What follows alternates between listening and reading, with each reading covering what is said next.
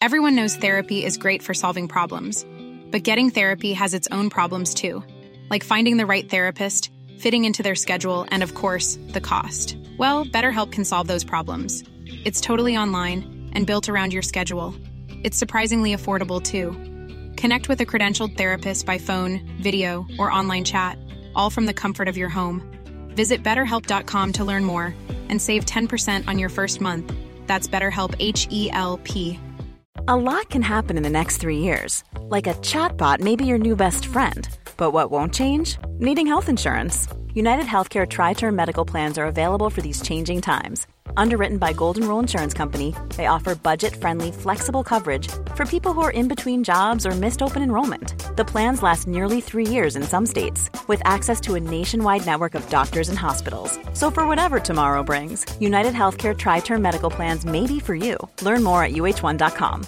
Mother's Day is around the corner. Find the perfect gift for the mom in your life with a stunning piece of jewelry from Blue Nile. From timeless pearls to dazzling gemstones, Blue Nile has something she'll adore. Need it fast? Most items can ship overnight. Plus, enjoy guaranteed free shipping and returns. Don't miss our special Mother's Day deals. Save big on the season's most beautiful trends. For a limited time, get up to 50% off by going to BlueNile.com.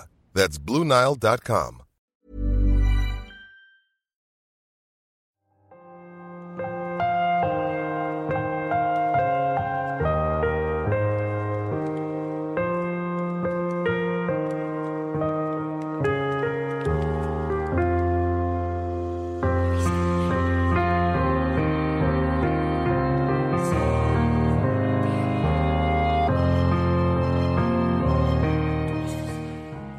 سلام. من ایمان نژادهت هستم و این هفتاد و یکمین اپیزود رافکسته که در آبان 1402 منتشر میشه. در هر قسمت از رافکست شما یک داستان واقعی یا ماجرای یک رویداد مهم تاریخی رو میشنوید و این اپیزود قسمت دوم داستان زندگی یعقوب لیس سفاریه ما در رافکست از تاریخ میگیم چون معتقدیم که گذشته چراغ راه آینده است و سعی داریم که کنار شما این چراغ را روشن نگه داریم. اپیزود 71 یعقوب لیس سفاری قسمت دوم.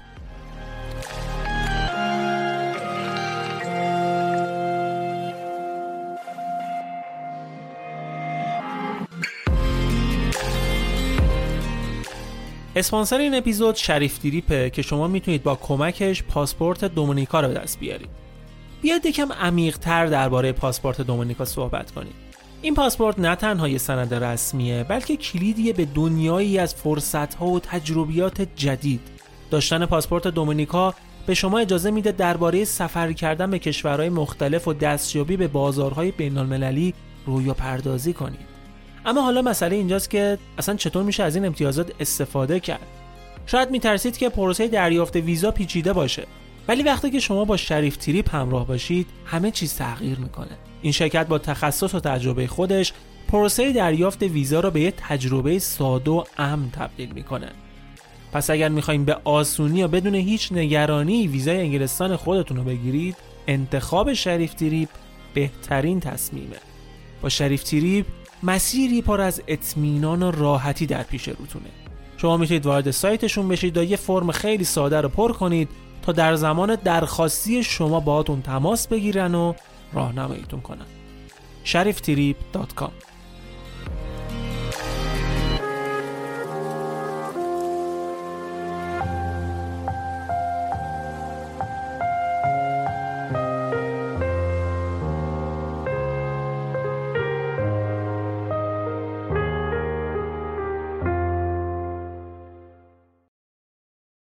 ما در اپیزود قبل برای اینکه بهتر بتونیم داستان یعقوب لیس رو روایت کنیم و درک بهتری داشته باشیم در مورد تاریخچه سرزمین سیستان صحبت کردیم. سرزمینی که از شرق ایران تا افغانستان کشیده شده بود و بعد از ورود اسلام تحت حکومت خلفا در اومد و بعدش شد بخشی از حکومت تاهریان. در مورد دو گروه مختلف هم حرف زدیم.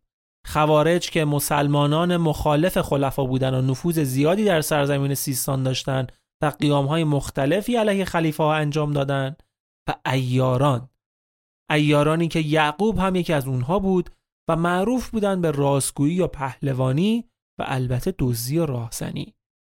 گروهی که علیه ظلم و ستم تاهریان قیامی را از شهر بست در سیستان شروع کرد که این قیام به رهبری صالح و کمک جنگاورانی مثل یعقوب تا شهر زرنج پای تخت سیستان هم کشیده شد و این شهر به تصرف ایاران در اومد.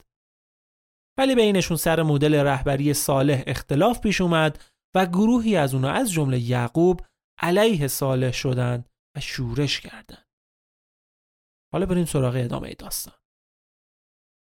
صالح وقتی متوجه شد که دیگه کار داره بیخ پیدا می‌کنه دوباره تصمیم می‌گیره بارابندیل رو جمع کنه و شبونه از پایتخت فرار کنه. نامه می‌زنه به فرماندار بست مالک که جانشین خودش بود و داستان بهش میگه. میگه اینجا دیگه کسی حرف منو نمی‌خونه و شرایط بحرانی شد و منم دارم میام سمت بست. حواست باشه. صالح با 500 نفر از افرادش شبونه راهی میشه و همزمان مالک و سپاهش هم از بست میان بیرون که تو مسیر صالح رو اسکورت کنن. ولی یعقوب از ماجرا با خبر شد و رفت به تعقیب صالح. الان قدرتش هم بیشتر شده بود حرفش هم بیشتر خریدار داشت ایاران حسابی بهش اعتماد داشتن و سرهنگشون بود. باهاش همراه شدن. از این طرف یعقوب و افرادش از اون طرف هم صالح و مالک و سپاهشون. سپاهیان مالک و یعقوب بین راه به هم می‌رسند که در جنگ یعقوب موفق میشه مالک و شکست بده و تمام تدارکاتشون هم به دست بیاره. خود مالک هم تو این نبرد کشته شد. اما هنوز صالح مونده بود. یعقوب پشت دروازه شهر خودشو به صالح میرسونه و دوباره یه جنگ تازه را میافته که تو این جنگ هم یعقوب پیروز میشه و صالح فرار می‌کنه. اما پیروزی این جنگ برای یعقوب تلخ شد. تلخ شد چون تاهر یکی از برادرانش تو نبرد کشته شد. یعقوب سه تا برادر داشت تاهر، علی و امر تو این مدتی که یعقوب از زرنج اومده بود بیرون و جنگ هایی که اتفاق افتاده بود مردم که از آشوب و ناآرومی و جنگ خسته شده بودند با درهم ابن نصر بیعت کردن و اونو حاکم شهر کردن. یعقوب ولی ترجیح داد فعلا با این آدم وارد درگیری نشه. به هر حال یکی از چهرهای شناخته شده شهر بود. از مخالفان خوارج و خلفا هم بود. خط فکریشون شبیه هم بود. درهم هم سعی کرد از در دوستی وارد شه. یعقوب کت سپه سالار سپاهش. یکم همینجوری با هم دیگه کجدار مریض تا کردن تا دو تا اتفاق مهم افتاد. یکیش این بود که خیلی از اطرافیان درهم اومدن سمت یعقوب و حامی اون شدن. و اتفاق دوم این که ابراهیم حاکم قبلی سیستان مرد و با مرگش عملا مخالفان یعقوب رهبرشون از دست دادن. درهم کم کم شرایط رو نامساعد دید. جلو چشمش یعقوب داشت محبوب و مشهورتر می‌شد و قدرتش بیشتر می‌شد. واسه همین ترجیح داد از شهر خارج بشه. به بهونه سفر حج از سیستان رفت. رفت حج و تو مسیر برگشتش هم یه مدت رفت مرکز خلافت. اونجا موند و یه ساخت پاختایی با خلیفه کرد و برگشت. این کار درهم و توافقش با دشمن یعقوب اونو خیلی عصبانی کرد. وقتی درهم برگشت یه توطئه‌ای هم علیه یعقوب کرد و نقشه قتلش رو ریخت. ولی یعقوب از قضیه باخبر شد و پیش دستی کرد و درهم رو دستگیر کرد. حالا باز اینجا بعضیا میگن که یعقوب درهم رو کشت بعضی میگن نه. زندانیش کرد و بعد از آزاد شدنش بود که تازه ماجرای حج رفتنش پیش اومد و بعدم رفت بغداد و تا آخر عمر همونجا موند. به هر حال چیزی که مشخصه بعد از برکناری درهم مردم سیستان این بار بالاخره با یعقوب بیعت کردند و در 25 محرم 247 هجری قمری حدوداً فروردین 239 خورشیدی یعقوب لیس سفاری تو حول و حش 22 23 سالگی شد رهبر مردم سیستان. حالا وقتش بود یعقوب کار صالح رو مشخص کنه. برادرش امر رو به عنوان جانشین معرفی کرد و خودش راهی بست شد. اون موقع صالح برگشته بود بست. تو بست هم چندین جنگ مختلف با سپاهیان صالح داشت که در نهایت تونست بست رو تصرف کنه ولی ساله هم از فرصت استفاده کرد و سر لشکر رو کچ کرد سمت زرنج پایتخت. پنج روزی هم از بست تا زرنج فاصله بود. به زرنج که رسید مردم شهر و حتی برادر یعقوب به خیال اینکه سپاه یعقوبه که برگشته جلو ارتشو نگرفتن. وقتی فهمیدن چی به چیه که دیگه دیر شده بود و سپاه ساله وارد شهر شده بود. ساله بلافاصله امر رو زنداری کرد و منتظر یعقوب شد. واقعا مشخص نیست این همه اصرارش برای مقابله با یعقوب چی بود. وقتی که مرتب شکستم می‌خورد. این بارم یعقوب تو برگشت به زرن شکستش داد و ساله این سری به کابل فرار کرد. اون زمان کابل و پادشاهانش بودایی بودند. البته هندو و مسلمان هم بین مردم بود ولی خود پادشاهان و اکثریتشون کلا بودایی مذهب بودند. و حتی بودکده هایی داشتن که از هندم ظاهر می‌رفته اونجا. این منطقه رو تو اون زمان هنوز عربها نتونسته بودن تصرف کنن. به خاطر شرایط جغرافیایی و کوهستانی که داشت تونسته بودن خودشونو در امان نگه دارن. ولی خب قبول کرده بودن که خراج بدن به خلفا. خراج سنگینی هم می‌دادن ها البته پادشاهی ثروتمندی هم بودن توان پرداختش رو داشتن. یعقوب به چند دلیل می‌خواست با کابل وارد جنگ بشه. اول اینکه یه حکومتی بودن در کنار حکومت سیستان که یه تهدید حساب می شدن. دوم اینکه به دشمنش پناه داده بودن و سومین دلیل هم می‌تونست انگیزهای مذهبی باشه. به هر حال اونا بودایی بودن و از نظر یعقوب که آدم مذهبی بود کافر به حساب می اومدن. ولی قطعا به همین راحتی نمی‌تونست کاری که سپاهیان اعراب ده سال نکرده بودن راحت انجام بده. واسه همین بعد یه نقشه می‌کشید که نخواد تمام ماجرا رو تو میدون نبرد پیش ببره. صالح تونسته بود کابل شاه رو برای جنگ با یعقوب با خودش همراه کنه. سپاه کابل شاه هم خیلی بزرگ بود. نزدیک صد هزار نفر نیرو داشت. از فیل هم استفاده می‌کردن که قدرتشون رو چند برابر می‌کرد. تو اولین جنگی که بینشون اتفاق افتاد یعقوب فهمید که اینطوری واقعا به جایی نمی‌رسه. اون حتی یک دهم سپاه دشمنم نیرو نداشت. واسه همین وقتی فرستاده کابل شاه اومد پیشش از فرصتی که نصیبش شد بهترین استفاده کرد. کابل شاه بهش گفته بود که خودت بهتر می‌دونی با این ارتش شپل ای که داری شانسی جلو من نداری. چه این کارو تسلیم شو. به جاش من تو رو یکی از فرماندهان ارتشم می‌کنم و می‌تونیم با هم دیگه کارهای بزرگی انجام بدیم. یعقوب هم تو جواب بهش گفت که من که نیازی به ملک و پادشاهی ندارم. بابت این مردمی هم که دورم جمع شدن و همین دو تا دونه شهری هم که گرفتم حکومت تاهریان الان با من دشمنه. ولی خب حاضرم یه توافقی باید بکنم. تو بیا لشکر تو از اینجا ببر عقب. به جاش منم فردا با افراد معتمدم جلوی بقیه وانمود می‌کنم که می‌خوایم به تو حمله کنیم. ولی به افرادت بگو که اجازه بدن که من وارد سپاهت بشم و بیام به دیدن تو. اون موقع من میام دستبوست و تو منو فرمانده ارتشت کن تا برات تمام خراسان و عراق رو بگیرم. کابلشا وقتی این پیغام یعقوب شنید گول از رخش برشکفت از پیشنهادش استقبال کرد. در مورد جنگ و نبرد یعقوب و کابلشا منابع قابل استناد کمه واقعا و کلا دقیق مشخص نیست که این قضیه چطور پیش رفته و چه اتفاقی افتاده.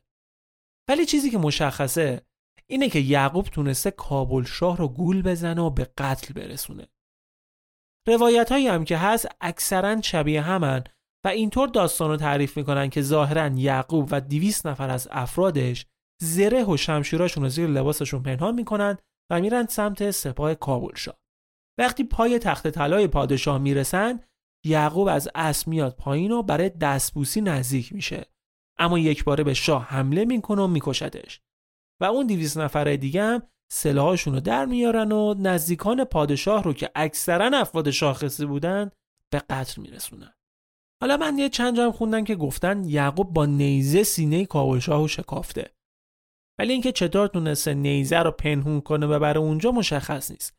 مگر اینکه طبق یکی از روایات اصلا اسلحه هاشون رو پنهان نکرده باشند ولی یه نکته ای که می‌تونه راحتی اجرای نقشه رو توجیه کنه اینه که کابلشاه دستور داده بود که وقتی یعقوب و افرادش وارد سپاه شدن جلوشون رو نگیرن.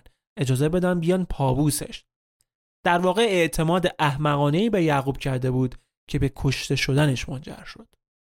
سپاه کابلشا که دیگه هم پادشاهش از دست داده بود هم فرماندهان ارشدشو توسط یعقوب تارومار شد. گفته شده نزدیک 6 هزار نفرشون کشته شدن و حدود سی نفرم اسیر. تدارکاتشون با اون همه تجهیزات و غنایم بسیار با ارزش هم افتاد دست یعقوب. حداقل چهار هزار اسب چند هزار الاغ و شتر جدا از هزاران هزار سکه طلا و نقره که به دست آوردن.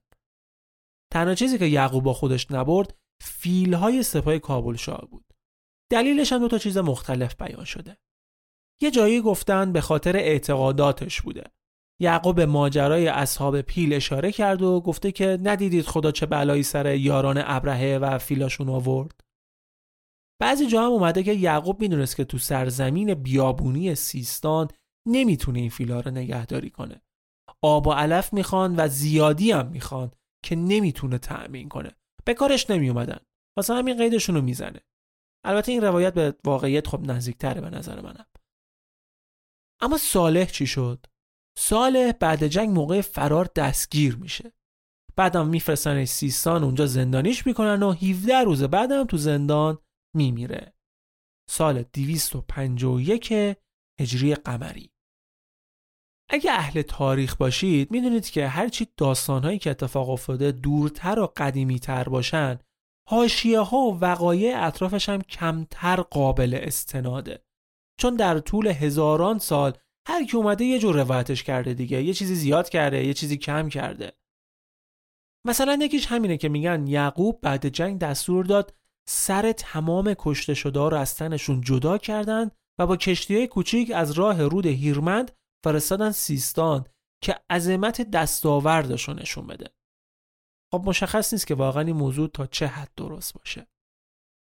یعقوب وقتی برگشت سیستان هنوز یکم کار داشت که بتونه قدرتش رو تثبیت کنه. مشکل اصلی هم خوارج بودن. سختترین جنگ های یعقوب با خوارج بود و حتی تو یکی از همین جنگ ها چنان زخمی شد که نزدیک بود کشته بشه. 20 روز زمینگیر شد به حدی که غذا رو ذره ذره به خوردش می‌دادن. غذا نمی‌تونست بخوره. یکی از جنگاش هم با امار نامی بود که خوارج رو دور هم جمع کرده بود و می‌خواست به یعقوب حمله کنه.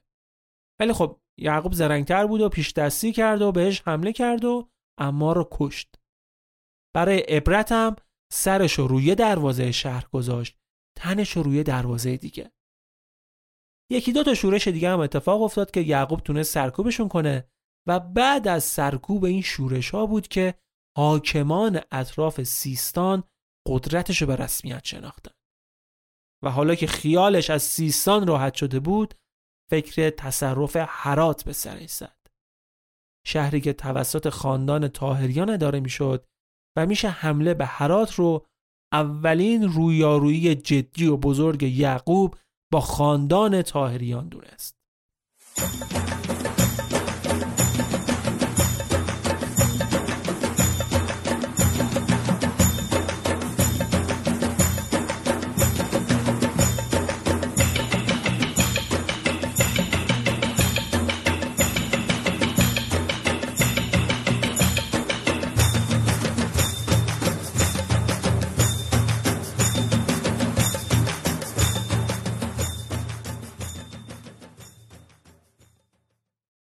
لشکر یعقوب که راهی هرات شد بلافاصله در شهر اعلام شهربندان کردند. یه جور وضعیت فوقالعاده. یعنی تمام خندقهای شهر رو پراب کردند پلهای روی خندقها رو جمع کردند دروازه ها رو بستند. رفت آمد مگر در مواقع ضروری ممنوع شد؟ و اندازه ماهها و بلکه سالها آب و غذا ذخیره کردند که در صورت محاصره احتمالی بتونن دوام بیارن. ولی تمام این کارا بیفایده بود. یعقوب موفق شد هرات رو هم تصرف کنه و بعد از سیستان دومین سرزمین حکومت تاهریان را به دست بیاره. خبر که به حاکم تاهریان رسید یکی از بهترین فرماندهان خودش رو فرستاد سمت هرات که جلوی یعقوب بگیره. این آدم سپه سالار خراسان بود که با یه سپاه بزرگ راهی شد. یعقوب برادرش رو تو حرات گذاشت به مردم شهرم امان داد که دلشون رو به دست بیاره یه وقت نخوان شورش کنن و با بهترین افرادش راهی جنگ شد. و چه جنگی چه جنگی. یکی از بزرگترین نبردهای اون دوران رقم خورد و یعقوب در ادامه پیروزیهاش تونست این جنگم ببره. سپس سالار فرار کرد و مستقیم رفت پیش حاکم تاهریان و خیلی بیپرده بهش گفت که تو تو جنگ نمی‌تونی این آدم شکست بدی. انگار جنگجو زاده شده. شکست دادنش با شمشیر زدن ممکن نیست. باید از در دوستی وارد چی؟ محمد ابن تاهر حاکم وقت تاهریان که این حرف از زبون معتمدترین و بهترین سپه سالارش شنید دیگه حساب کار دستش اومد. به توصیهش هم گوش کرد و یه نامه به یعقوب نوشت و با هدایایی براش فرستاد. تو نامش به یعقوب پیشنهاد صلح داد و حکومت سیستان و کابل و کرمان و فاس رو بهش داد. البته همینجوری هم نبود که اینقدر راحت این سرزمین ها رو ببخشه ها. سیستان و هرات رو که خود یعقوب گرفته بود از قبل. کرمان و فارس هم چند سالی بود که دیگه حاکمانشون رو خلیفه تعیین می‌کرد و تاهریان نفوذ زیاد اونجا نداشتن. در واقع یه حکم علکی داده بود. ولی خب به هر حال همین حکمم قدرت یعقوب رو در سیستان و کابل به رسمیت میشناخت و باعث شد یعقوب هم یکم فیتیله رو بکشه پایین و برگرده سمت سیستان. وقتی رسید سیستان یه فرستاده از طرف خلیفه اومد که یه نامه برای یعقوب داشت. نکته مهم در مورد این فرستاده ها و رسولان خلافت اینه که جایگاه و مقامشون جوری بود که معمولا حاکمان عزت و احترام زیادی براشون قائل بودن و حتی یه وقتا این فرستاده های نگاه بالا به پایینی هم داشتن. فرستاده امیرالمؤمنین بودن و احترامشون واجب. خلیفه عباسی تو نامش از یعقوب خواسته بود که اسرایی که از خاندان تاهریان از جنگ حرات با خودش آورده رو آزاد کنه. حالا ماجرای این پیغام هم جالبه. فرستاده خلیفه وقتی وارد دربار یعقوب در زرنج شد برخلاف حاکمان دیگه یعقوب نه عزت و احترام خاصی بهش نشون داد نه بهش سلام کرد. اون رسول هم سلامی نکرد و پیغام داد به یعقوب و گفت که فرمایش خلیفه است. نامه رو ببوس و بخون. یعقوب هم یه چپ چپ نگاش کرد. یوهو ورداش همینجوری مهر نامه رو باز کرد و داد منشیش بخونه. خودش عربی بلد نبود و هیچ وقت هم اصلا تلاشی برای یادگیریش نکرده بود.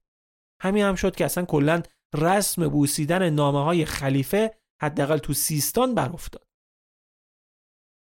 البته یعقوب بعدش از فرستاده خلیفه پذیرایی کرد. رسم مهمون نوازی را به جا آورد. در مقابل هم اون فرستاده چنان شیفته جذبه و جایگاه یعقوب شد که با احترام بیشتری باهاش رفتار کرد.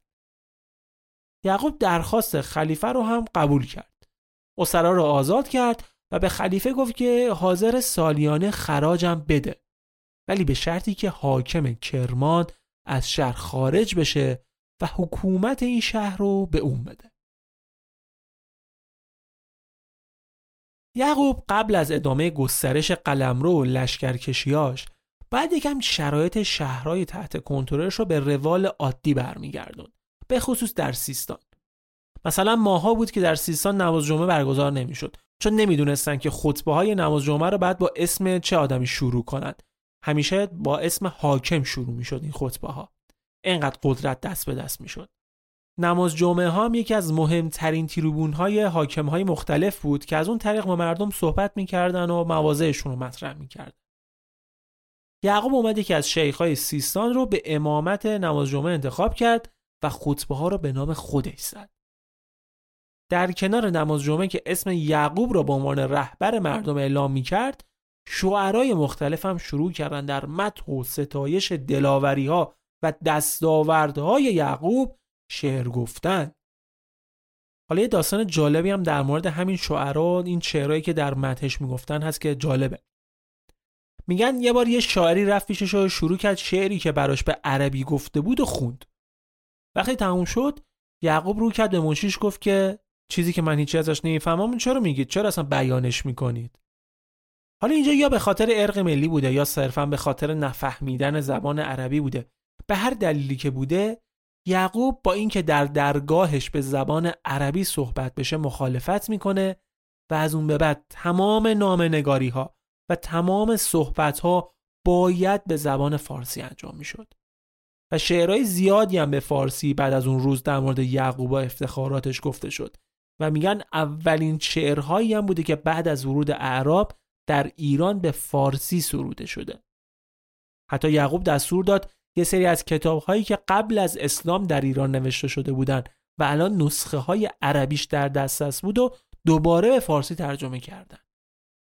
این اهمیت دادن به زبان فارسی هم به خاطر روحی ملیش بود هم به خاطر ادعایی که در مورد نسبش می‌کرد دیگه.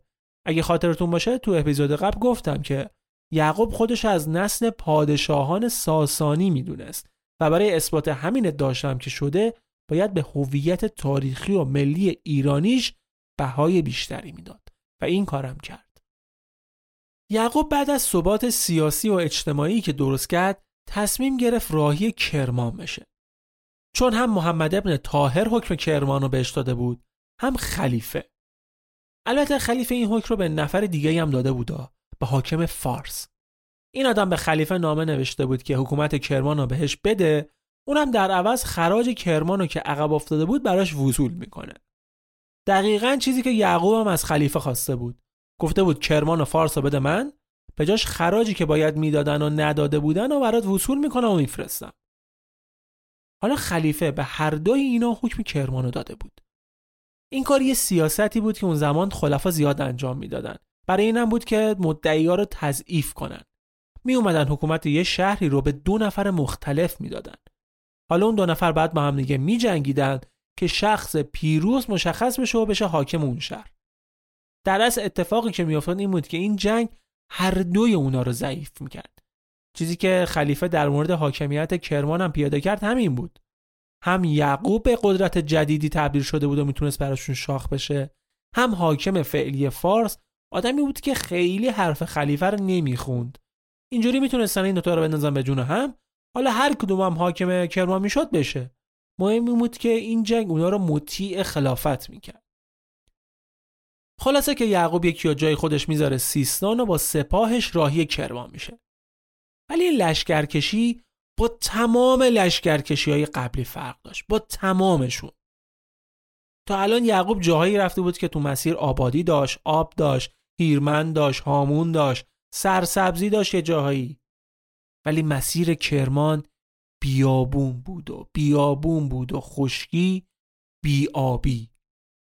راه هم طولانی بود خیلی هم طولانی بود. این یه مسیر تاریخی هم بودا مسیری بود که اسکندر تو لشکرکشیاش ازش رد شده بود و ده ها هزار سربازش اونجا تلف شده بودن. یکی از راهکاراشون برای تأمین آب این بود که مخزنهای بزرگ رو رو گاری بکشن و با خودشون ببرن. یکی دیگهش این بود که یه سری چاهکن رو با خودشون ببرن که جلو جلو برن تو مسیر هر جور مناسب دیدن چاه بزنن که وقتی لشکر می‌رسه اونجا از اون آبی که به دست اومده استفاده کنه. تازه این شرایط به کنار. پیدا کردن مسیر هم اصلا کار راحتی نبود. تازه 200 سال بعد از یعقوب بود که برای اولین بار تو این مسیر نشونه هایی رو برای مسیریابی نصب کردن. یعقوب مجبور شد یه سری آدم با خودش ببره که بتونن از ستاره ها مسیر رو تشخیص بدن. واسه همین بیشتر راه ها باید تو شب می‌رفتن که خب ستاره ها مشخص باشه با هر سختی و مشقتی که بود سپاه یعقوب خودش رو به شهر بم رسوند و هنوز گرد راه به تنشون بود که خبر رسید یه گروهی از خوارج تو بم دارن خودشون رو برای جنگ با اونا آماده می‌کنن. اکثر اینا از خوارج سیستان بودن که وقتی از یعقوب شکست خوردن رفته بودن سمت بم و کرمان. قلعهشون کجا بود؟ ارگ بم. هم مستحکم بود هم دید خوبی به منطقه داشت و راحت هم نمی‌شد تسخیرش کرد.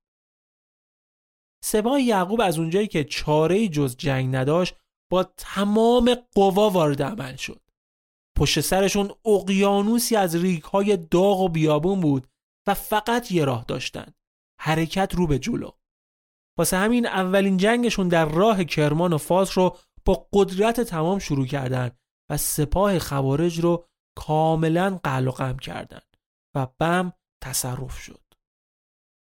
بعد بم راهی کرمان شدن این سفر واقعا پردرد سرترین لشکرکشی یعقوب بود هم مسیر سختی داشت که گفتیم هم مرتب جنگ بود و جنگ از بم که راه افتادن سمت کرمان اشایر محلی علیه یعقوب متحد شدند.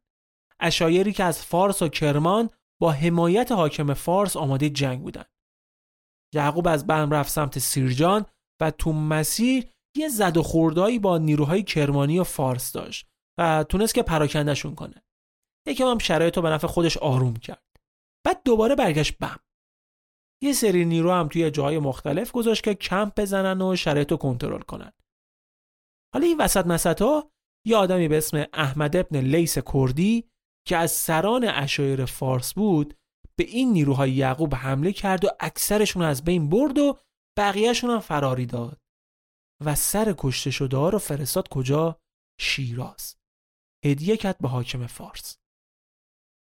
خبر به یعقوب رسید که آره همچین اتفاقی افتاده.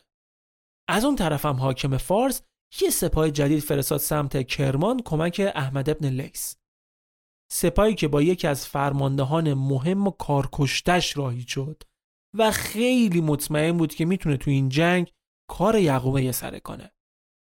حتی دو تا صندوقچه هم باهاش فرستاده بود که قول و زنجیرهایی بود که می‌گفت بعد اینا رو به دست و پای یعقوب بزنی.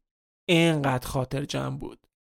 ولی خب فکرش هم نمی‌کرد که این قول و زنجیرها به دست و پای فرمانده خودش زده میشه.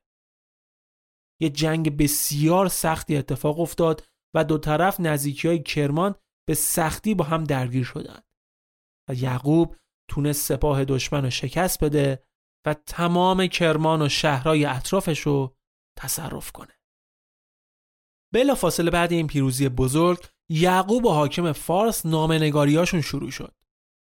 حاکم فارس به یعقوب گفت که اصلا این جنگی که اتفاق افتاد برخلاف خواسته من بود داداش این فرمانده من بدون اطلاع من این کار کرده پدر سوخته من اصلا روح هم, هم خبر نداشته بهش گفت که تو که کرمان گرفتی مال خودت ولی اگه فارس رو می‌خوای بعد داداش به خلیفه نامه بزنی. حکومت رو از اون طلب کن. من که نمی‌تونم بدون اجازه خلیفه شهر رو به تو واگذار کنم. رسم مسلمونی اینه که از خلیفه اطاعت کنی. یعقوب هم بگشت بهش گفت که اگه با زبون خوش شهر رو ترک کردی که هیچ. نه وقتی برسم به فارس این شمشیره که بین من و تو حکم می‌کنه. تو همین فاصله خبرهایی رسید که از سمت خراسان حکومت تاهریان به سیستان حمله شده. البته جانشین یعقوب تونسته بود با دوز و کلک فرمانده سپاه تاهریان رو بکشه و ارتشش رو بدون رهبر و بدون جنگ بزرگی برگردونه خراسان. تقریبا کاری که خود یعقوب با کابل شاه کرد. خیال یعقوب تقریبا از بابت سیستان و کرمان راحت شد و حالا وقتش بود که مسیر و سمت فارس ادامه بده. حمله به سپاه فارس اجتناب ناپذیر بود.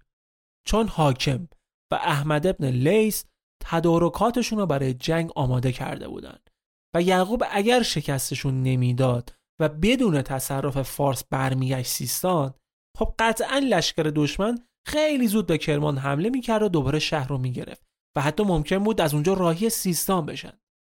پس شدنی نبود. خلاصه که سپاه یعقوب راهی فارس شد و سپاه حاکم فارس هم به سمت کرمان راهی شد تا هر دوشون سر یه رودی به هم رسیدن. کجا؟ رود کر. هنوز این رود وجود داره. هر کدوم یه سمت رود اردو زدن و منتظر شدن. حاکم فارس می‌دونست که سپاه یعقوب نمی‌تونه راحت از آب رد بشه. از اون طرف رودم شروع کرد بلند بلند یعقوب مسخره کردن که آره تو یه رویه رو چه به جنگیدن؟ برو به همون کار آب و تو به مسکریت برس. یعقوب چیزی بهش نگفت. گفت باش بهت میگم. فرداش برگشت و سپاهش رو کنار رود به صف کرد. یعقوب توی طول سفر یه صندوقچه خیلی بزرگ همراهش بود که هیچکس اصلا خبر نداشت چی توشه. هر از گاهی فقط یه سرصدایی عجیب غریبی از توش میومد بیرون. اونجا برای اولین بار در صندوق باز کردن و یه گرگ خیلی بزرگ از توش آوردن بیرون. بعد دستور داد که گرگو به آب بندازن و هدایتش کنن اون سمت رود. بلافاصله هم دستور داد که افرادش با اسباشون زدن به آب و این اسباب پشت سر گرگ عرض رودخونه رو طی کردن. در واقع اون حیوان لیدر و بلد اسبای سپاه یعقوب شد که از آب ردشون کنه. البته توی منابع اسم این حیوان رو سگ گرگ نوشته بودن. که حالا یا واقعا یه سگ خیلی بزرگ بوده که به گرگ تشبیهش کردن یا گرگ بوده کلا. به سپاه یعقوب تونست از آب رد بشه و به سپاه دشمن بزنه. اونا هم که اصلا فکرشو نمی‌کردن یعقوب به این زودی ها بتونه از رود رد بشه آماده جنگ نبودن و بعد یه درگیری مختصر فرار کردن سمت شیراز و یعقوب هم بلا فاصله وارد شهر استخر شد و بعد از یه استراحت خیلی خیلی مختصر دستور حرکت به سمت شیراز رو داد. این دستور انقدر سریع و غیر منتظره بود که همه تعجب کردن. فکر می‌کردن حداقل دیگه یه شبا که اونجا میمونن استراحت کنن. حتی اسباشون فرصت نکرده بودن غذا بخورن. خودشون هم همینطور. ولی انقدر به فرماندهشون اطمینان داشتن که بدون هیچ اعتراضی راهی شدند و پشت دروازه های شیراز به سپاه 15 هزار نفره حاکم رسیدند و تو جنگی که در گرفت حدود یک سوم نیروهای دشمن کشته شدند و حاکم شیراز دستگیر شد و فارس هم به تصرف یعقوب در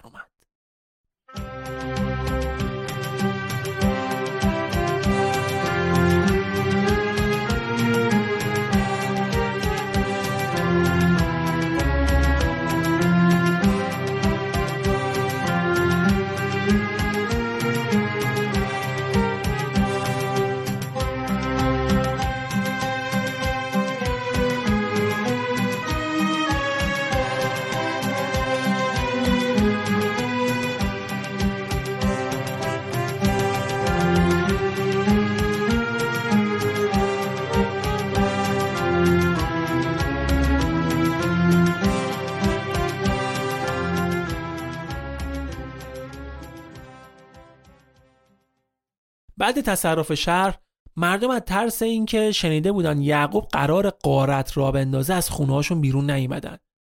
تا فرداش که خودش اعلام کرد که همه شهر در امن و امانه و مردم می‌تونن بازارها رو باز کنن و زندگی عادیشون رو بکنن.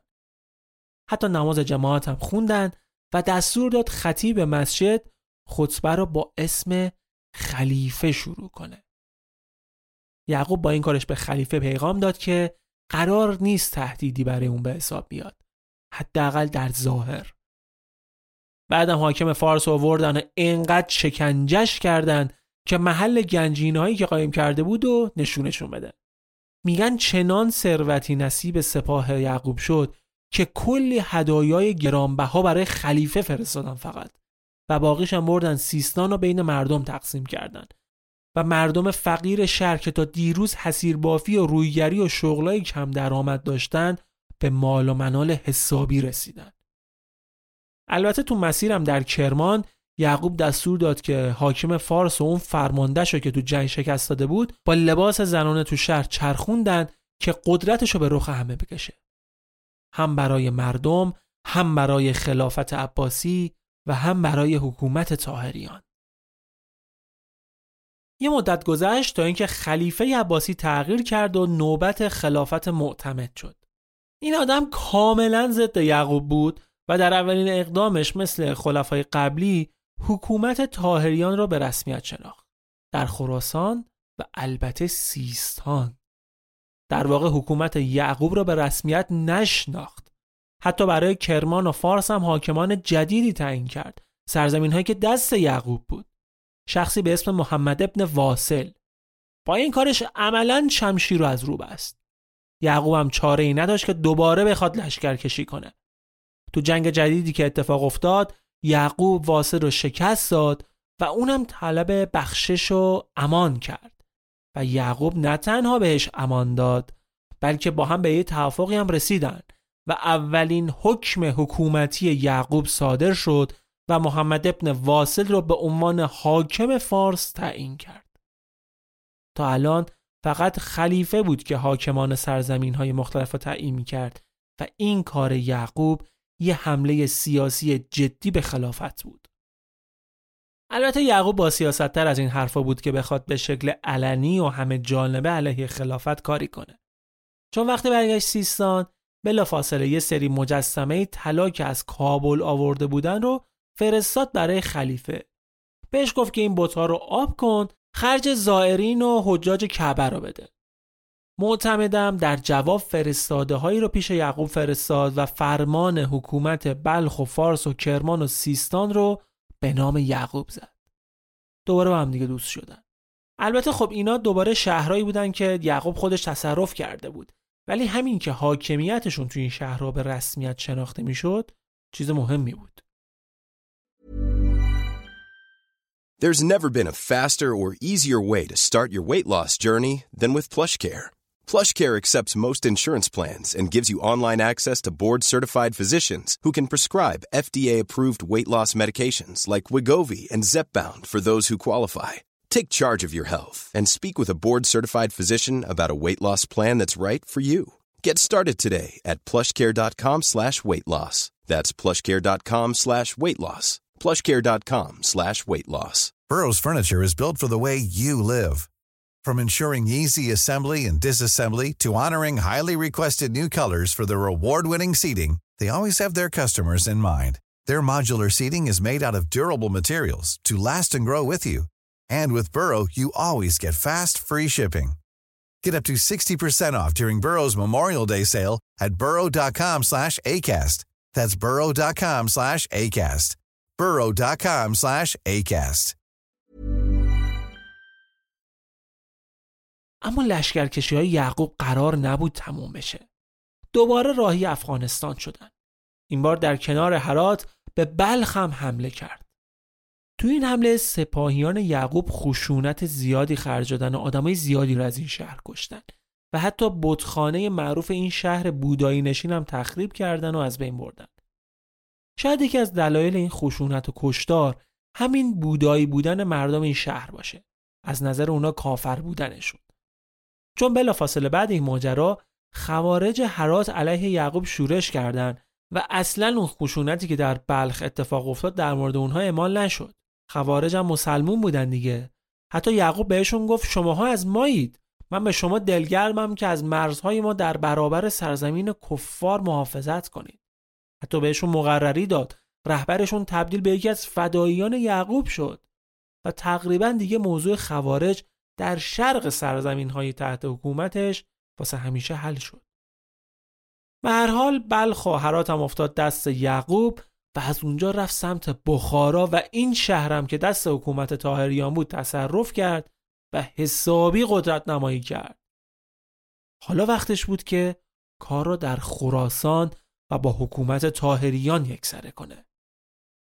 یکی از بهونه های حمله یعقوب به تاهریان و شهر نیشابور که اولین شهر پیش روی خراسان بود این بود که یکی از حاکمان حرات به اسم عبدالله ابن محمد که دشمن خونی یعقوب بود به این شهر پناه برده بود و محمد ابن تاهر حاکم تاهریان این آدما فرماندار دو تا شهری کرد که چسبیده به سیستان بودن. و یعقوب این کار محمد رو دهنکجی به خودش می‌دونست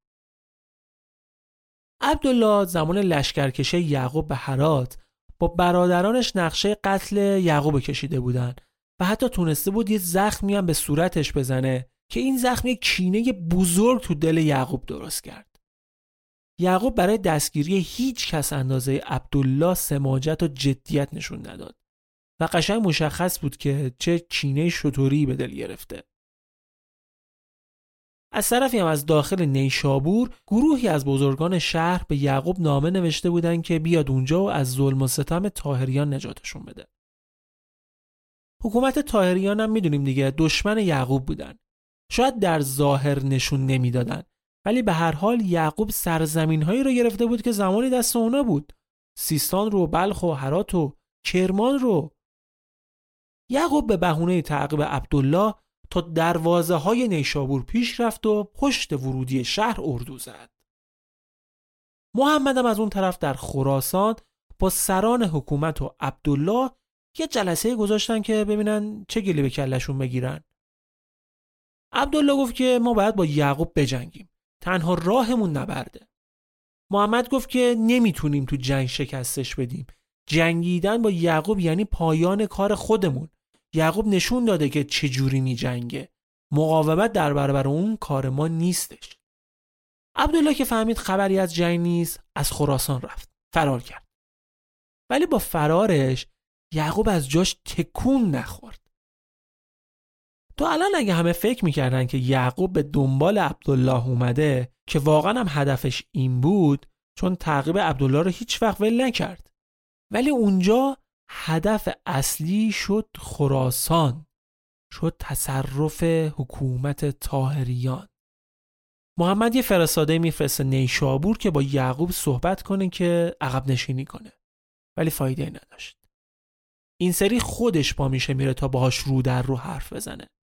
محمد فکر می‌کرد که یعقوب واقعا برای دستگیری عبدالله اومده حالا که اونم فرار کرده احتمالا بتونه با یه صحبت و یه توافق چیزی قائله رو ختم به خیر کنه. ولی این بزرگترین اشتباه زندگیش بود. چرا؟ چون بلا فاصله وقتی که محمد وارد نیشابور شد یعقوب دستور بازداشت خودش و تمام همراهانش رو میده و بزرگترین دشمنش خیلی راحت با پای خودش تسلیم میشه.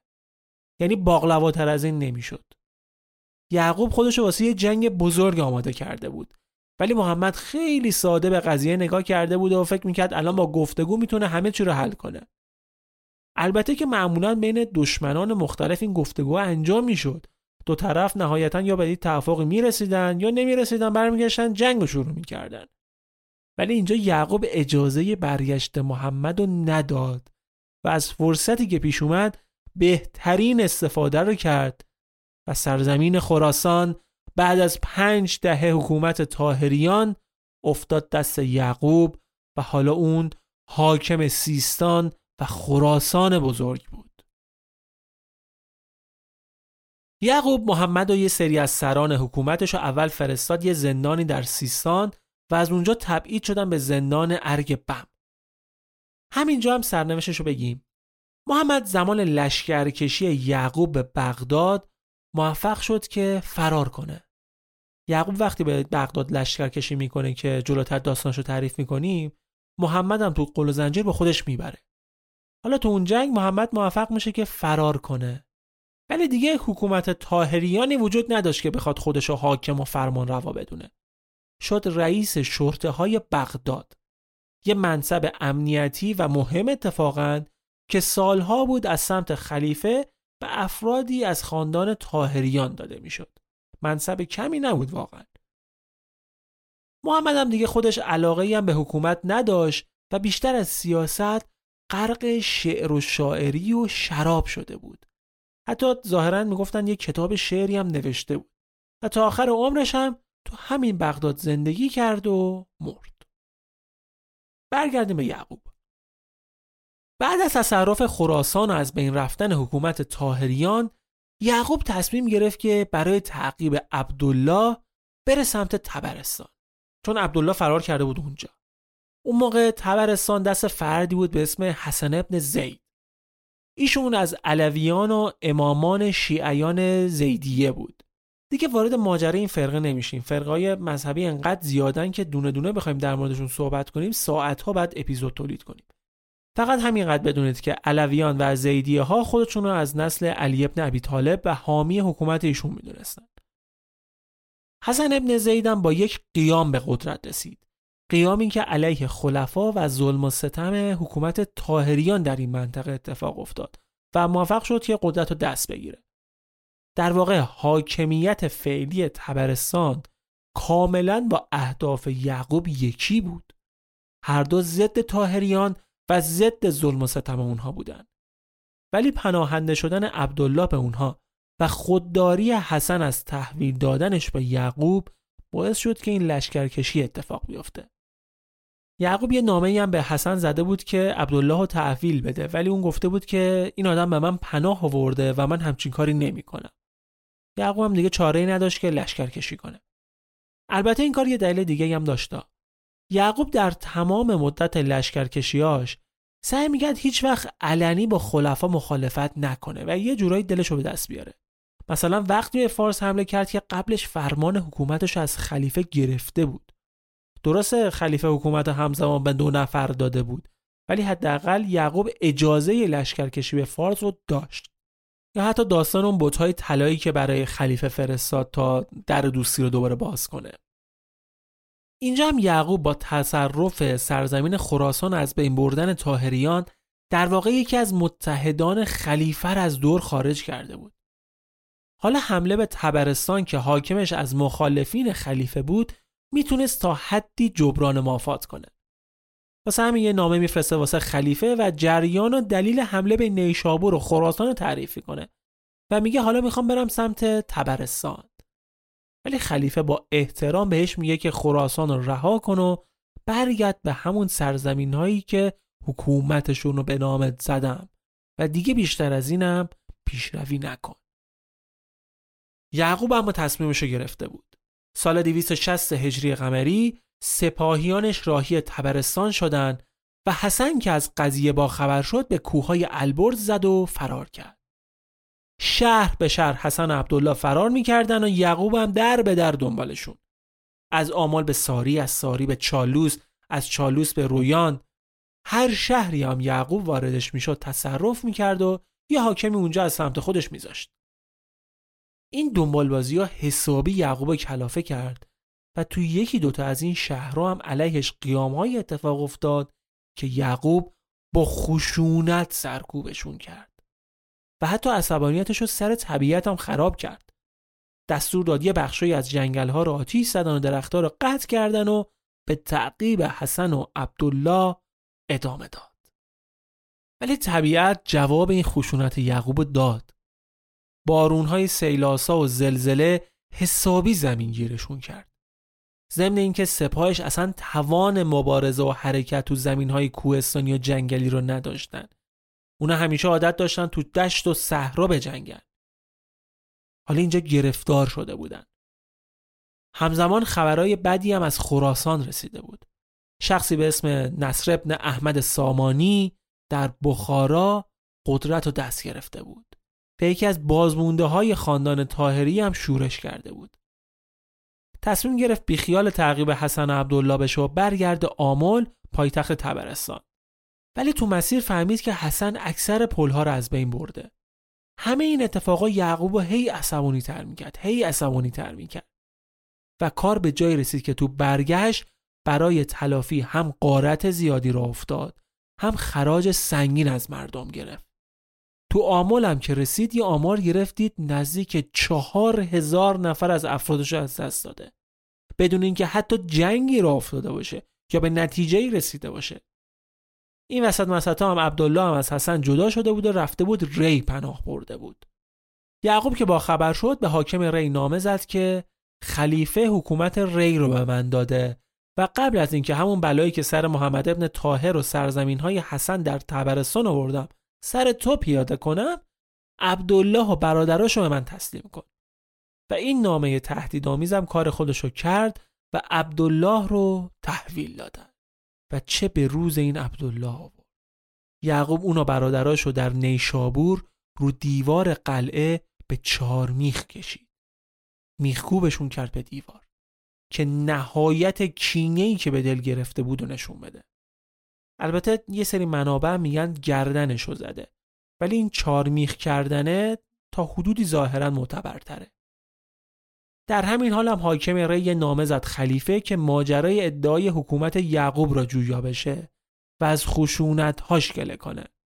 همون موقع هم یه سری از مردم گرگان رفتن بغداد و از سختگیری های دست نشونده های یعقوب گله و شکایت کردند و این شروع رویارویی جدی یعقوب و خلیفه عباسی بود.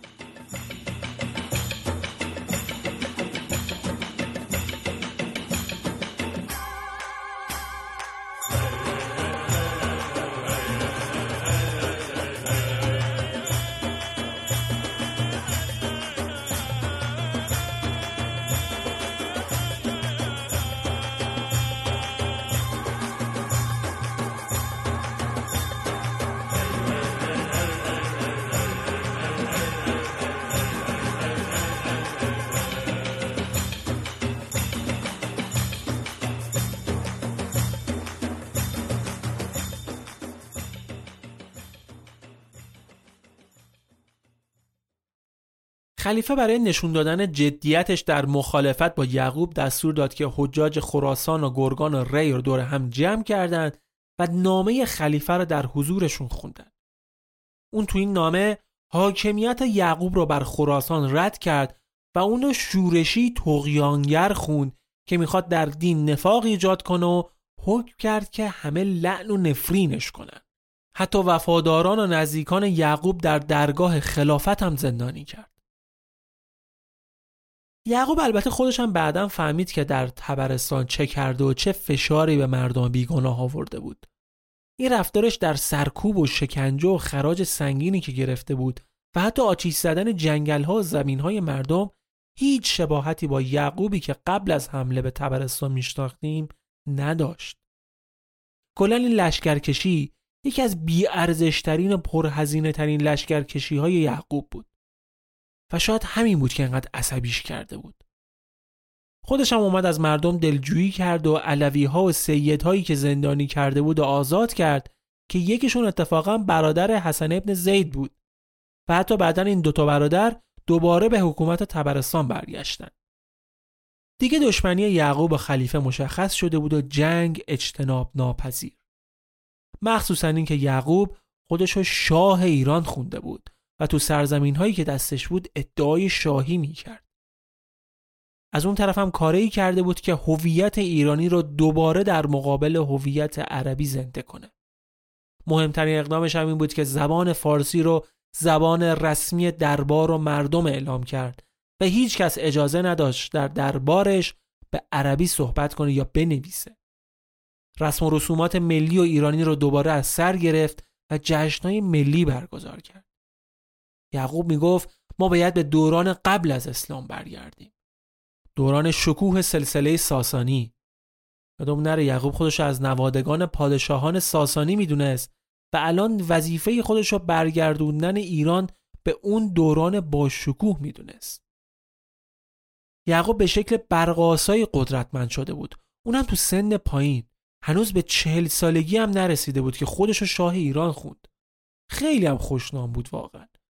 جدا از ماجرای تبرستان و بلخ یعقوب تو جنگ ها و نبردهاش با مردم شهرهایی که تصرف می‌کرد خوشرفتار بود. عادل بود. حتی فرماندهان حاکمانی که شکستشون می‌داد و میبخشید و پیش اومده بود که حکومت همون شهرها رو به همون حاکمان داده بود. شهرتش بین مردم سرزمین های غیر مسلمان هم رسیده بود. این اولین بار بود که یک حکومتی در ایران تشکیل می‌شد که خودشو کاملا مستقر و در مقابل خلفا مطرح می کرد و قدرت زیادی هم داشت. و این چیزی نبود که برای خلیفه قابل قبول باشه. اونا بالاخره متوجه قدرت و جدیت یعقوب شدن. هرچند دیر البته. یعقوب الان تمام سیستان و خراسان بزرگ و کرمان و فارس و بخشایی از تبرستان در دست داشت و خودشو شاه ایران می‌خوند. شاه حکومت سفاریان. جنگ در راه بود. یعقوب تصمیم گرفته بود راهی بغداد بشه و این شهر رو هم تصرف کنه. حتی مشکلات داخلی هم از این تصمیم منصرفش نکرد. حتی اختلافاتش با برادرانش شورش هایی که در فارس اتفاق افتاده بود درگیری هایی که با اشایر این منطقه داشت هیچ کدوم باعث نشد یعقوب از هدفش که فتح بغداد بود عقب نشینی کنه انگیزه های ملی یعقوب مشخص بود اینکه به فکر گسترش قلمرو خودش بودم مشخص بود ولی چیزی که شاید کمتر بهش پرداخته میشه اینه که برادر خلیفه توی این لشکرکشی بی تأثیر نبود برادری که ظاهرا با یعقوب در مورد تغییر خلافت مکاتبه هایی داشت و انگیزه های اونو برای تصرف بغداد بیشتر می‌کرد. اینکه شاید بهتر باشه خلیفه عوض بشه شخص جدیدی جایگزینش بشه یعقوب هم در جوابش گفته بود که اگه بتونه بغداد رو فتح کنه اون جانشین برادرش می‌کنه. ولی دیگه خبر نداشت که تمام این نام نگاری ها با اطلاع خلیفه انجام می‌شد و برادرش از عمد این حرفا رو به یعقوب می‌زد که دشمنی یعقوب با خلیفه رو ثابت کنه و گمراهش کنه. یعقوب اول به خوزستان رفت. خوزستان که بود خلیفه بهش نامه نوشت که تو اصلا برای چی با سپاه اینجایی؟ برگرد به قلمرو خودت و حکومت داری تو کن. یعقوب در جواب گفت که من می‌خوام بیام بغداد برای نشون دادن ارادتم به خلیفه.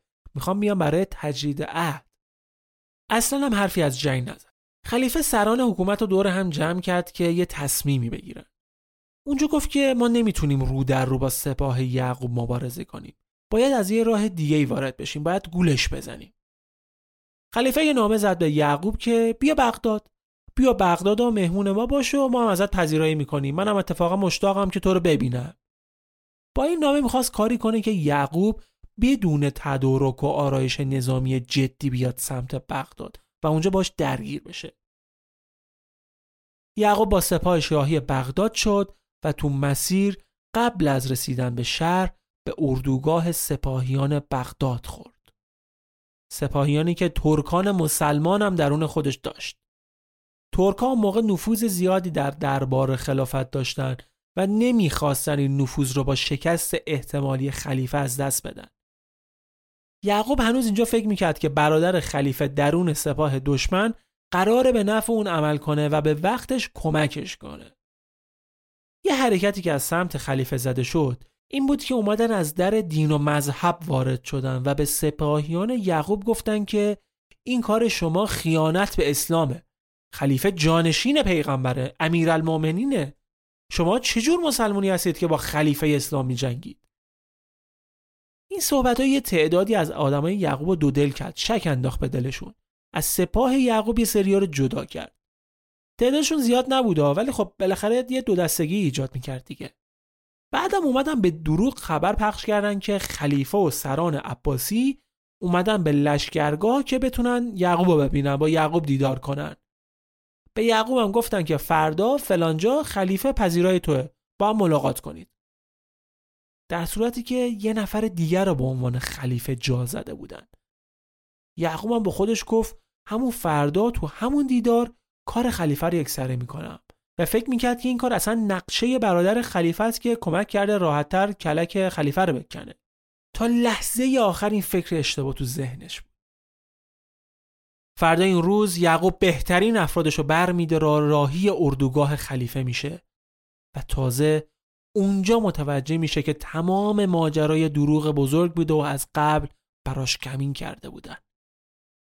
جنگ بسیار سخت و سنگینی اتفاق میافته و آدمای زیادی از هر دو طرف کشته میشن و خود یعقوب هم چندین زخم بر و فقط موفق میشه که خودشو زنده از مخمسه بکشه بیرون. تو این نبرد آدمای مهمی از یاران یعقوب کشته شدند و در سال 262 بزرگترین شکست زندگیش رقم می‌خوره. یعقوب اشتباه کرد و اشتباهاتش هم این بود که اول از همه می‌خواست یه سنگ خیلی بزرگ برداره که اونم تصرف بغداد باشه و دوم اینکه اعتماد کرد به برادر خلیفه و تا لحظه آخرم بهش اعتماد داشت و براش خیلی گرون تموم شد. حتی محمد ابن طاهرم تو این جنگ با کمک خلیفه از دست یعقوب فرار کرد و رفت بغداد یعقوب بعد این شکست سعی کرد از در دوستی با خلیفه وارد بشه ولی دیگه فایده ای نداشت انقدر ضربه بزرگی به سپاهش خورده بود که دیگه نتونست دوباره یه لشکر بزرگ جمع کنه و حمله جدیدی انجام بده. از سیستان هم انقدر دور بود که اصلا نمی‌تونست از اونجا نیرو بیاره. خبر خوبی هم از خراسان و سیستان بهش نمی‌رسید. یه سری مخالفت های علیه شروع شده بود که نگرانیاشو بیشتر کرد و اوضاع روحیشو حسابی خراب کرد. یکی دو سال بعد بازم یه جنگ های مختصری جست و گریخته با عاملان خلافت انجام داد ولی دستاورد خاصی براش نداشت. حتی برادرش امر هم از سیسان اومد دیدنش که کدورت را برطرف کردن ولی بازم تلخی شکست و فرار محمد ابن تاهر انقدر براش سنگین بود که اوزاش هی بدتر و بدتر شد. یه اشتباه دیگه هم این بود که وقتی قیام زنگیان علیه خلیفه اتفاق افتاد بهشون کمک نکرد. اینا برده های سیاپوستی بودن که علیه خلیفه قیام کردند و به یعقوب پیشنهاد همکاری دادند. ولی یعقوب در جواب گفت که من از کافران کمک نمی‌خوام. آدم مذهبی بود و این تعصبش هم یه فرصت خوب ازش گرفت. از طرفی هم مریضی افتاد به جونش و تو همون خوزستان زمینگیرش کرد. یعقوب اما حتی تو اوج بیماریش هم در تدارک جنگ با خلیفه بود و می‌خواست هر جور شده این کار ناتمومش رو تموم کنه. همون دوران هم خلیفه بهش نامه تنامیزی زد که تو هنوز از شکست قبلی درس نگرفتی؟ دوباره به فکر جنگی؟ ولی خود خلیفه هم باز می‌دونست که یعقوب چه فاتح بزرگیه و هنوز میترسید. واسه همین حکم حکومتش در خراسان رو صادر کرد که از بغداد دورش کنه. اما یعقوب با این چیزا دیگه گول نمی‌خورد. ولی خب کاری هم از دستش بر نمی اومد مریضی شدیدتر از اون بود که بتونه حرکتی انجام بده و در نهایت در سال 265 هجری قمری ظاهرا در حوالی 39 40 سالگی فاتح بزرگ یعقوب لیس صفاری در جندی شاپور از دنیا رفت و همونجا به خاک سپرده شد. ظاهرا یه شعری هم روی مزارش نوشته بودن که معنیش این بود که خراسان و فاز رو به دست آوردم و از تسخیر عراق ناامید نبودم. درود بر دنیا و نسیم دلپذیر آن در آن روزگاران که دیگر یعقوب در آن نخواهد بود.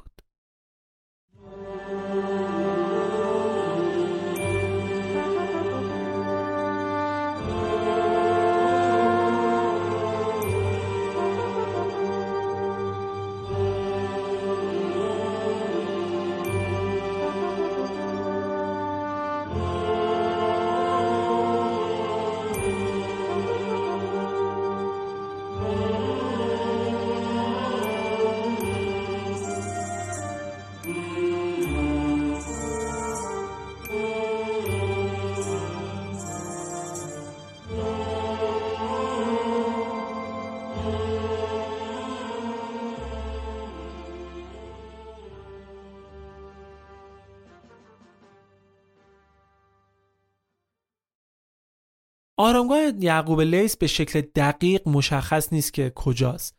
ولی یه بارگاهی در دسپوله که زمان صفویان ساخته شده و میگن احتمالا اونجا محل دفن یعقوبه. این آرامگاه به امامزاده شاه ابوالقاسم معروفه. معروف شدنش به آرامگاه یعقوب هم از اونجایی ناشی میشه که سال 1316 توی این محل کتیبه‌ای پیدا کردن که روی اون یه سری اشعاری نوشته بود که معنیش همون چیزی می‌شد که الان براتون گفتم. و منصوب بود به یعقوب لیس و چون یعقوب تو همین نزدیکی از دنیا رفته بود این آرامگاه رو خیلی خیلی با احتمال بالا محل دفن یعقوب لیس سفاری هم می‌دونن. یعقوبی که از آدمهای خوشنام و بزرگ تاریخ ایران بود به معنای واقعی آدمی ساده زیست بود عادل بود. هیچ وقت اجازه نمی‌داد سپاهیانش قتل و غارت را بندازن. اجازه نمی‌داد بعد از پیروزیهاش عیش و نوش و بزمهای آنچنانی را بندازن جنگاوری بزرگ بود واقعا. مصمم بود و البته هیلگر در نبرد. یکی دو تا مثال توی این اپیزود براتون زدم. تو نبردهاش اگر می‌تونست حریف و گول بزنه دریغ نمی‌کرد. از اون طرف هم به جاش تا جای ممکن با عدالت باهاشون رفتار می‌کرد. از در دوستی وارد می‌شد. از نظر مذهبی هم برخلاف مخالفت هایی که با اعراب داشت آدم مذهبی و متعصبی بود و شاید همین تعصبش هم یه جایی به ضررش تموم شد. ظاهرا هیچ وقت هم ازدواج نکرد و بچه ای هم نداشت. یعقوب از زمانی که خودش رو شاه ایران خوند یازده سال حکومت کرد. البته اگه بخوایم به قیام صالح برگردیم قیام یعقوب از ابتدا تا روز مرگش 27 سال طول کشید. یعنی یعقوب دوازده سیزده ساله بود که در رکاب صالح قیام ایاران رو شروع کرد. دوازده سیزده ساله. شما ببینید چه جذبه و چه نبوغی تو عمر کوتاهش داشته که تونسته از اون سن کم و رویگری به شاهی برسه. بعد مرگ یعقوب حکومت برادرش امر رسید و اون تصمیم گرفت با توجه به شرایطی که پیش اومده با خلیفه صلح کنه. خلیفه هم در عوض خراج سالیانه حکومتش رو در قلمرو سفاریان به رسمیت شناخت. ولی این حکومت دیگه اون اقتدار قبل رو نداشت. حتی بین برادران یعقوب سر حکومت اختلاف افتاد با هم درگیر شدن. از طرفی هم سر و کله امیر اسماعیل سامانی و سامانیان در شرق پیدا شد و امر در جنگ با این آدم شکست خورد و دستگیر شد و فرستادنش بغداد و همونجا از دنیا رفت. بعضی هم میگن گردن زده شد. جانشینانش هم اصلا شرایط خوبی نداشتن و اوضاع سیاسی قلمرو سفاریان روز به روز بدتر شد و در نهایت عمر این حکومت کوتاه با حمله محمود غزنوی به سیستان و مرگ آخرین شاه سفاری در 399 هجری قمری به پایان رسید.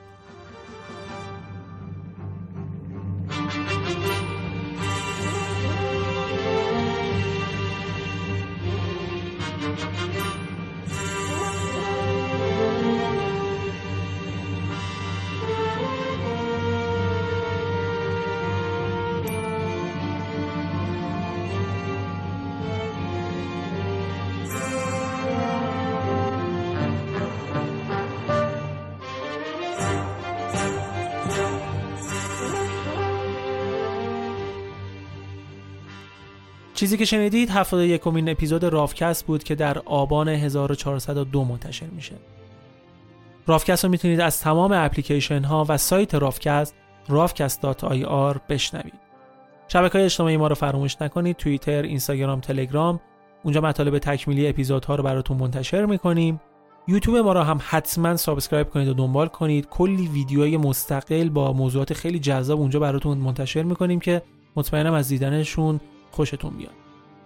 ممنون از شما و ممنون از پرستو کریمی که در تولید این اپیزود من کمک کردن و در نهایت ممنون از اسپانسر این اپیزود شریف دیریب دمتون گرم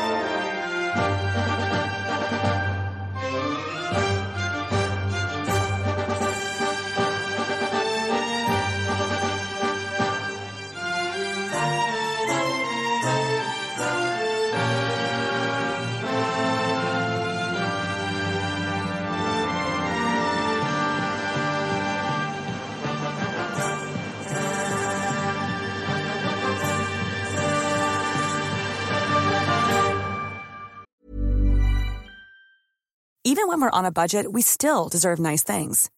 Quince is a place to scoop up stunning high-end goods for 50 to 80% less than similar brands. They have buttery soft cashmere sweaters starting at $50, luxurious Italian leather bags, and so much more. Plus, Quince only works with factories that use safe, ethical, and responsible manufacturing. Get the high-end goods you'll love without the high price tag with Quince. Go to quince.com/style for free shipping and 365-day returns.